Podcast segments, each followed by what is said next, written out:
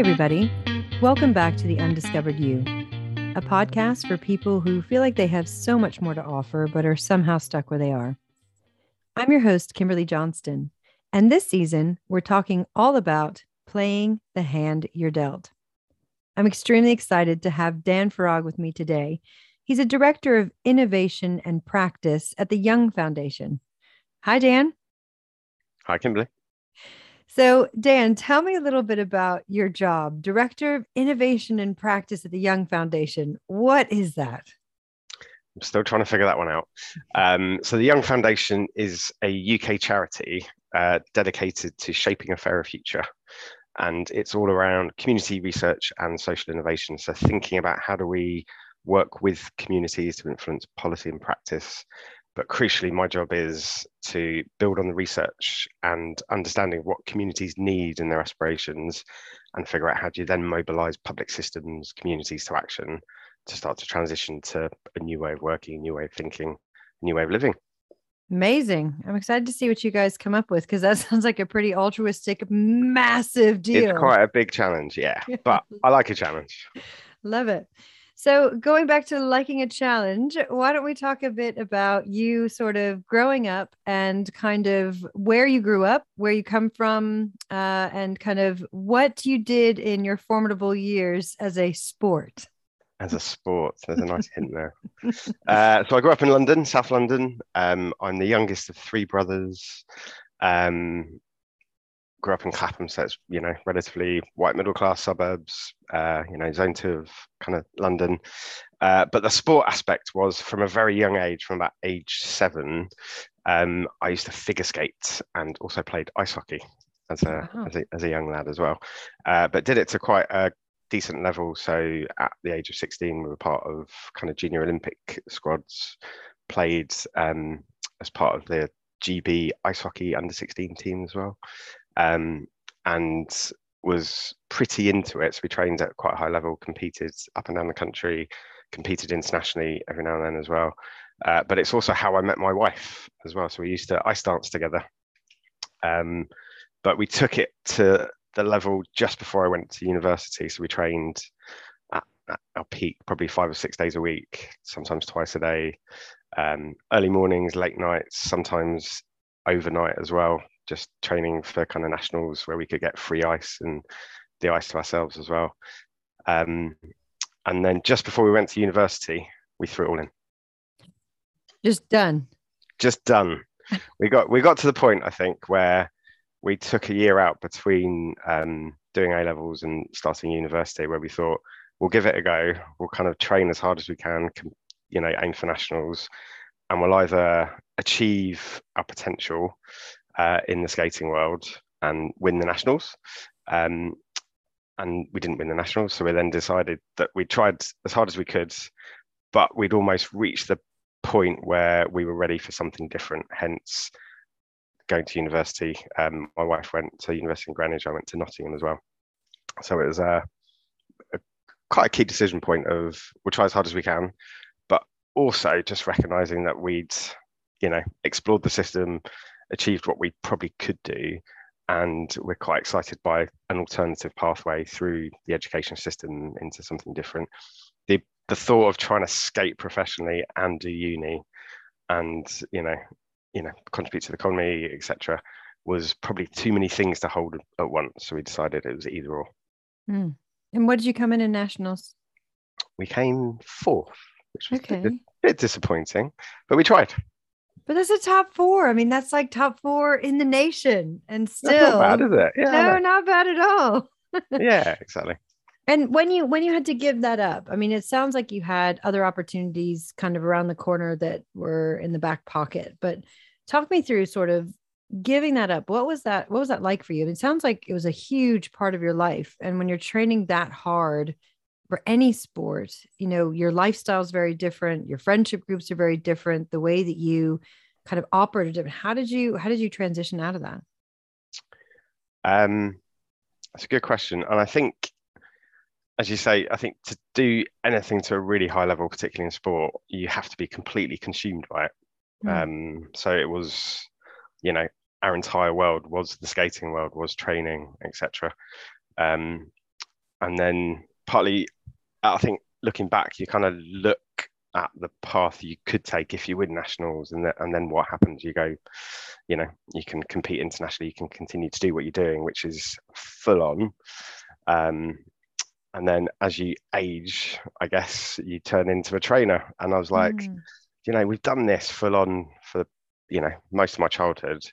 Do I want to continue to do that for the rest of my life? Um, and then you kind of get a glimpse of what university could be like and slightly different experiences and um, you kind of think actually you can't do both. So it was a key decision point of we tried we gave our, our best.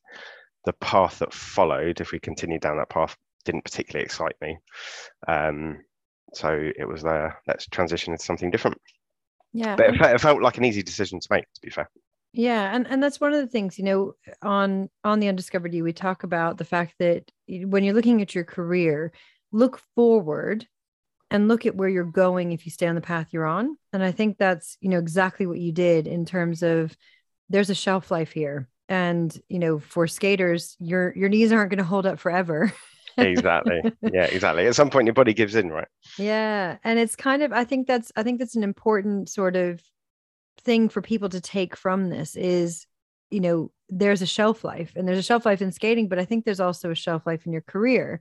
And you know there's a point when you're going to stagnate and there's a point when you're you're going to get you're not stretched anymore and you're not doing anything. It might not be your knees that are giving out but it's it's you give into boredom almost. And i think it's kind of recognizing that that is something that could happen and finding ways to either develop yourself in your current role develop yourself in your organization or start to look at what are my next steps. And i often challenge our listeners to think about that is it's not about leaving your job. It's about making sure that you are able to continuously develop in the role that you're in. And it sounds like you you recognize that there's a shelf life at least in in skating. I think a shelf life is an interesting way of framing it. I sometimes describe both my skating career but also my professional career as it's a constant process of evolution. Mm. um, and you evolve to a point but you find that the system in which you're operating in or living in creates constraints and maybe this is where some of the innovation practice comes in of i quite enjoy pushing the barriers and the process of evolution and reinvention you've got the ability to do five or six times in your lifetime if you choose to mm. but the hmm. ability to just sit and be the expert in your field and be quite comfortable is also a le- legitimate choice but it wasn't for me and yeah. so i quite like the challenge of reinvention um, continuous learning as well I think it's a great way to look at. I always call it brown sweatering. It's like you put your brown sweater on and you come and you sit and you do your job every day and you go home. And that's yeah. fine. And if that's if that's what you need and sometimes you need that. There are certain times in your life when you actually just need that stability within a role. But I like that idea of evolution and and reinvention. So you left skating world, you went off to university and what did you reinvent yourself as? What what happened? Um, I wish I could remember most of university, but I reinvented myself in that way, I guess. I had a good time. I had a really, really good time and I learned a lot, made some great friends, traveled, uh, got a degree, got two degrees, um, and kind of transitioned into work, I think, relatively easily. And I think I'd always, so I studied kind of international relations and global politics. So I, I had a view of I wanted to get into international development work or um, kind of actually studied international terrorism at the time as well. So I wanted to get into security studies, but then realized there was a natural constraint being of Arab heritage of trying to get into security studies was a bit of a tricky one. So I went into public sector reform, change, transformation, and have kind of been in that career path, um, but in different types of organizations for a good 10 to 15 years. Um, and again, I've worked in kind of a small social enterprise. I've worked in big national charities. I've worked in government, and I find myself back working in the charitable sector. Um, but I really enjoyed the process of reinvention, of understanding how change happens from different points within a sector and a system, from different organizational cultures as well. And just to bring that to life a little bit, when I joined the kind of civil service, I realized within three months that I couldn't cope with the bureaucracy and the constraints that sit within a big machine uh, mm. uh, that is government. And I much preferred the agility of small charities, um, social enterprises. Hence, I find myself now working in a small kind of charity, working with small social enterprises, trying to develop new things, thinking about progressive social policy and, and economics as well. So um, yeah, it's been fun. I had a very similar experience uh, working in the US government, and I used to always get in trouble for exactly the same thing. And it was we literally had a an, like an A4 sheet of paper. I think it's eight and a half by 11 in the US. And it had uh, a series of checklists that you had to go through. So you had to go to this person, then this person, then this person to get everything signed off. The thing was, is that if, let's say, legal had to sign off, and let's say they didn't, you had to go back up and go through again. And I would always skip that step. And I constantly was getting in trouble for it. And I was like, this is just so bureaucratic. Like nothing ever gets done because I'm having to go through a checklist 12 times. All I need is legal sign off. That's all I need. So I, yeah, I fully agree with that. And, and I also just want to touch on the point of knowing what you don't want to do and the areas you don't want to operate in are so important and kind of recognizing the fact that for you it's that bureaucracy. You want you want that innovation. You want that change. You want that dynamic environment. And it's taking a step back and thinking what is it that is constraining me in this in this current role is sometimes a really good thing. What what am i bumping up against? Why am i not feeling comfortable here? Or why am i feeling unchallenged here and it's interesting that you found that. So w- did you did that just naturally happen for you or did you take some time of, of introspection or? No and i think i learned by doing basically. I knew that i wanted to try and change the world somehow. I still do. I'm not sure if i'm doing it fully but we're all making a contribution somehow. Um, and for me it was like learning what environment that i thrive in and what environment that helps me think differently allows a bit of creativity and things like large organizations like the civil service don't encourage particularly creative thinking mm. they're there to you know they're they're an authority figure in our society and so they're there to provide safety whereas i prefer an environment of risk taking positive risk taking and progress because that's how you push boundaries but i didn't know that until i'd kind of jumped in and worked in different organizations in different sectors um, which is probably for definitely kind of my generation is probably countercultural because I think lots of people like a lot of my friends went into accountancy, went to be a lawyer, and there's a clearly defined kind of career progression and pathway. Um, I don't think I ever had that. I knew that my energy was probably my biggest decision maker, and I was like, I want to change the way public services work and the relationship we have them. I don't know how to do that or what point of the system to do that, and so I kind of flirted with social enterprises, government, you know, charities, etc., um, to find the energy and environment where I get stimulation, basically. I interestingly had a, a very kind of similar pathway because I did international studies as well, an undergraduate, and then went off and I worked in the UN. I found it incredibly bureaucratic. Went and worked in government, found that everything was done by money, in my opinion. Uh, whoever has the deepest pockets and lobbyists, and all the lobbyists were lawyers. And so, actually, to go and work in government and be a lobbyist and make affect change, one had to be a lawyer. And so I went to law school and then got into international trade. And interestingly, had a job offer from the FBI doing anti terrorism. Not well, a joke. Go. Yes. Career paths are crossing, aren't I know, crisscrossing all over the place.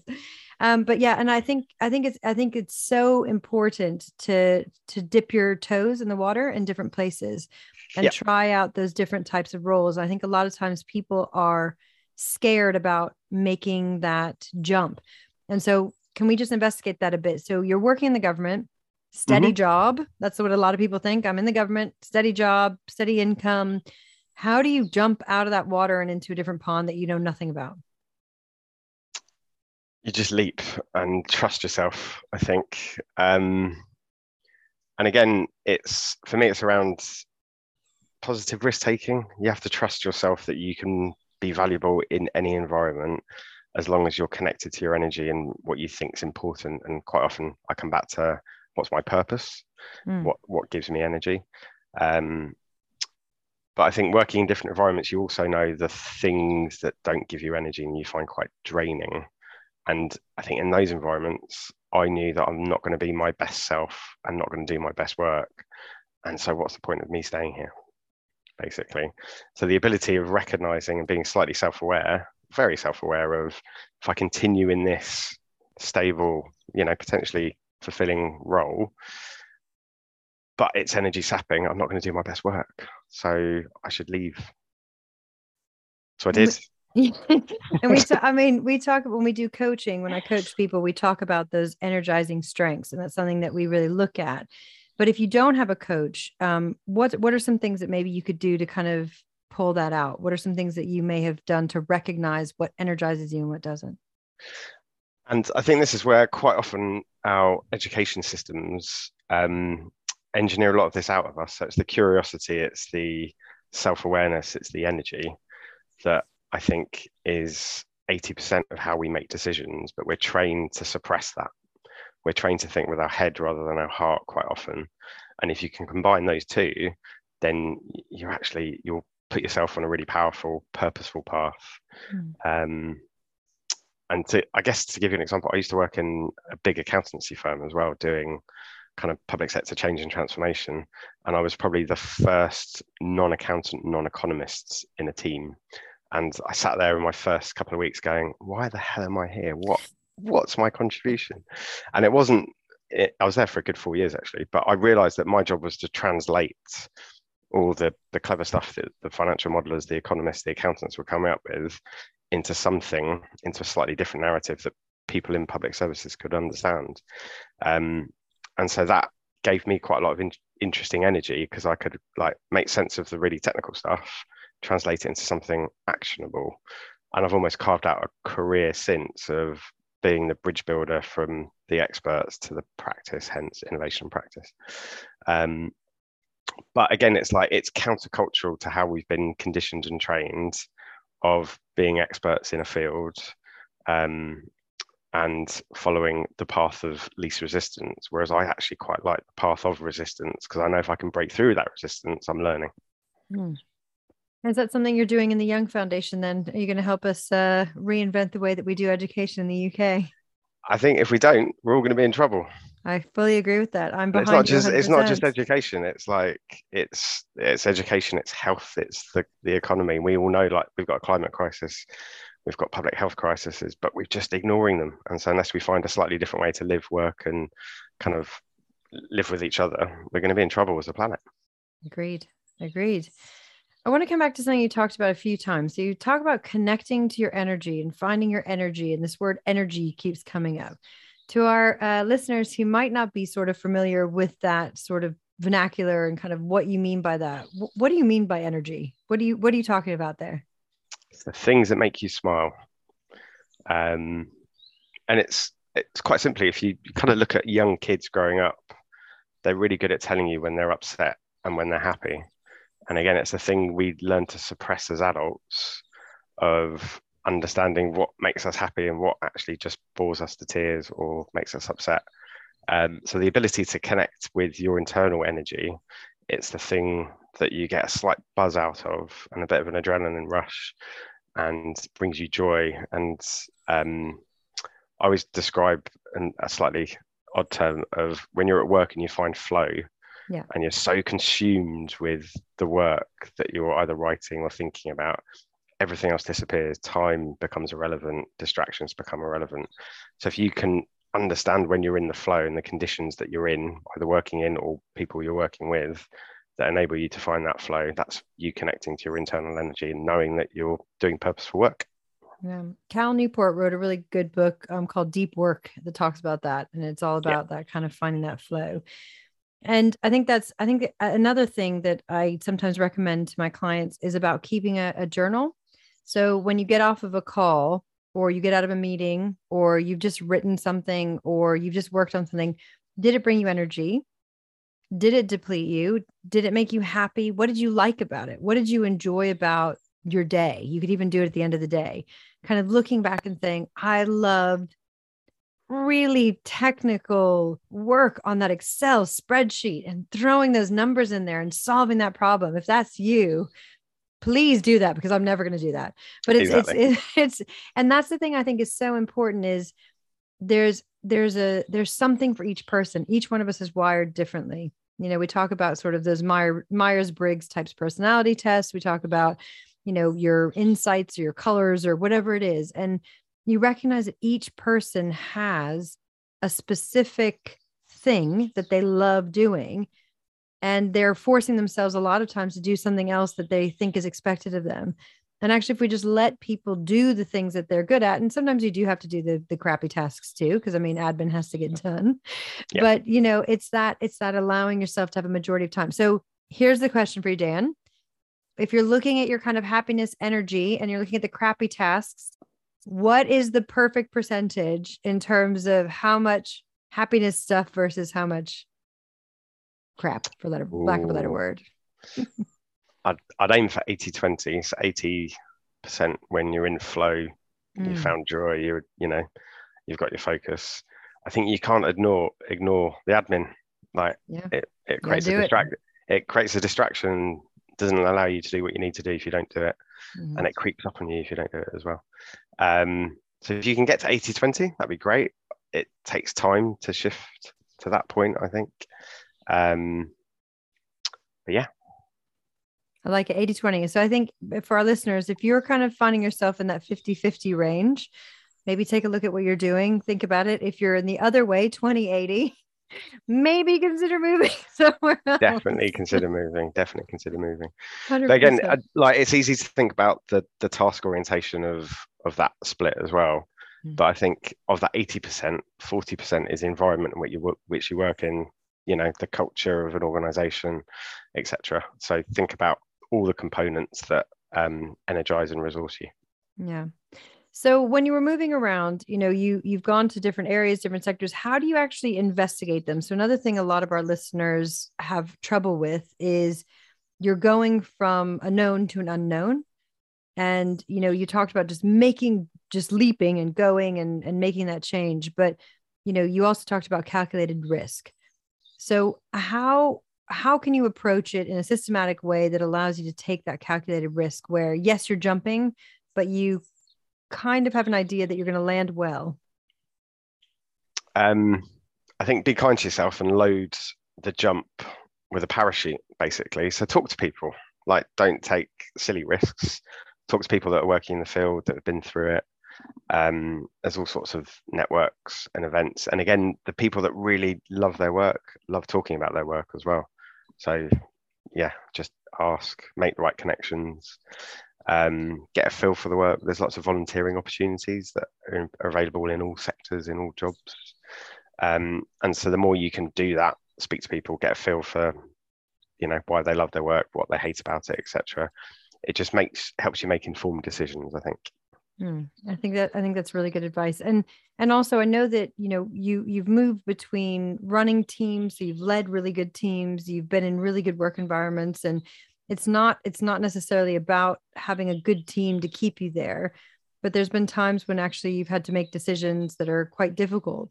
And so what did you draw from when you were sort of making those hard decisions to move? So because some some decisions are easy, you're you know, you're in government, you don't like the bureaucracy you know it's not suiting you but then sometimes when you move it's a bit harder because you've got a good team or you like the work so what is it that drives you out of those roles um, it's worth saying that every transition is difficult because mm. every change process is difficult um, but the more again you're making informed decisions situating yourself as part of the change process and thinking about what you need to resource yourself through the transition. Uh, keeping yourself healthy and happy and well is also part of it. Um, so yeah, just be intentional with it and um, be intentional with both the things you're ending, but the things you're starting as well. Because I think we've, as human beings, we're not very good at letting go of stuff, mm. and we tend to layer lots of different things on top of each other, which crowds out the space for new things to happen as well. So the ability to to let things go well frees up space and capacity and headspace to start new things well as well. I think I think that's also important when you're in role, especially when you become more senior. Sometimes you hold on to things you really love to do, but actually you need to you need to delegate that. You need to let someone else pick up that torch so that you can free up space to do something else. And it also yeah. allows you to kind of pass that down to the next generation to allow them to to pick up that torch. Yeah. And I'd say there's no progress without some sort of pain as well. So as long mm. as you can prepare yourself for that transition, I think it's uh, important. Yeah. So just picking up on that, recognize that there can there is likely going to be pain. Transition is hard, change is hard. Do your research, talk to people, find out where your strengths are, kind of recognizing the fact that you need to be operating in a space where you're in flow, where you're getting energy, where you're able to to feel valued as well, I would say is probably an added layer on there. Um, and also just take the risk be willing to take the risk because and, and i think i think another point that you made there is that you took a risk once and actually recognized quite quickly it wasn't for you and moved on to something else. I think a lot of times we take a risk we move and we think we're stuck forever in that job. Never. Uh, the word experimentation feels really important to weave in as well. So mm. um, when you start something new it's going to go wrong. Like that's just normal and human nature. Uh, but as long as you're learning from what works what doesn't and making adjustments it's fine generally. Yeah, absolutely. And I, I think I, I recently was thinking about the fact that there's really no such thing as failure unless you don't learn from the failure. So yeah. the the failure is actually the non-learning bit of it. And as soon as you're able to learn something from it, and Dan, that point about when you start a new role, there's so many, especially high achievers, are so hard on themselves when they start a new role because they're like, I'm not acing this on day one and I joke with people who I'm coaching. I, you know, I literally was coaching someone who started a new role and didn't have a full view of the strategy and the organization within the first week. And I, I sat there and I actually turned around and said, "Sorry, uh, can I just quick question? How long have you been there?" and they were like, "A week." yeah, said, exactly. And and I think it's particularly with high achievers, you you you tend to put high expectations on yourself, mm. and you mm. actually make it harder for yourself because you put unhelpful pressure. Um, mm. But I compare it to like again, we're wired as human beings to learn from failure. We all learn to walk by falling over several times, but the ability to fall over and pick yourself up is the most important bit. And so when you start something new, you're going to fall over. It's going to go wrong. And again, as long as you're learning from it and almost you know putting the cushions down so when you do fall over it's not going to hurt as much it's fine so be kind to yourself i think i love that so we are getting very close to time, and I have to ask you our two final questions. So the first question is along this journey. So the name of the name of the podcast is the Undiscovered You. Yeah. So what have Still you discovering dis- myself? Yeah. What have you discovered about yourself along the journey? Uh, it's a constant process of discovery, I'd say. Um, and so I'm still learning, I think, and I will always hold the fact that there's more to learn and more to explore um, but I think the thing I have reflected on most is the ability to connect what's in your head to your heart as well. So just recognizing there's an inner energy that should also drive your decision makings and everything else you do um, is the most important bit, I think, of being healthy, happy, fulfilled. So, so don't words, just follow the head. In the words of Roxette, listen to your heart. Listen to your heart. I won't sing it. Oh, darn. I thought we almost got a song there out of you. And the final question, which we ask from every single one of our guests, is what is the best piece of advice you've ever received, read, been given, gave someone else? Um, I think experiment and iterate is the good thing I always hold in my head of it's going to go wrong as long as you learn from it and you keep adjusting and iterating on it um, then that's progress and you'll continue to learn, continue to grow. Fabulous. Excellent. So we're going to fail forward, continue to learn, continue to grow, jump, recognize your inner energy. I love all this. There's so many, so many jump, great tidbits. Jump with a parachute, I should say. Jump with a parachute and put some pillows down to protect yourself when you fall. Yeah. I like it. Dan, I'm going to be looking for you wearing full padding next time I see you. I've got a parachute. I'm fine. That's fine.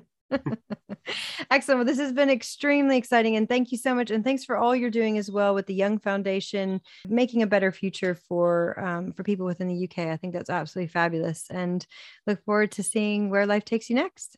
Me too. Thanks, Kimberly. Thanks so much, Dan. I hope you enjoyed this week's episode. I'm going to be taking a couple weeks off, but I'll be back with more episodes of Playing the Hand You're Dealt. Don't forget to follow, subscribe, like, and comment below. And I hope that you're one step closer to discovering the undiscovered you.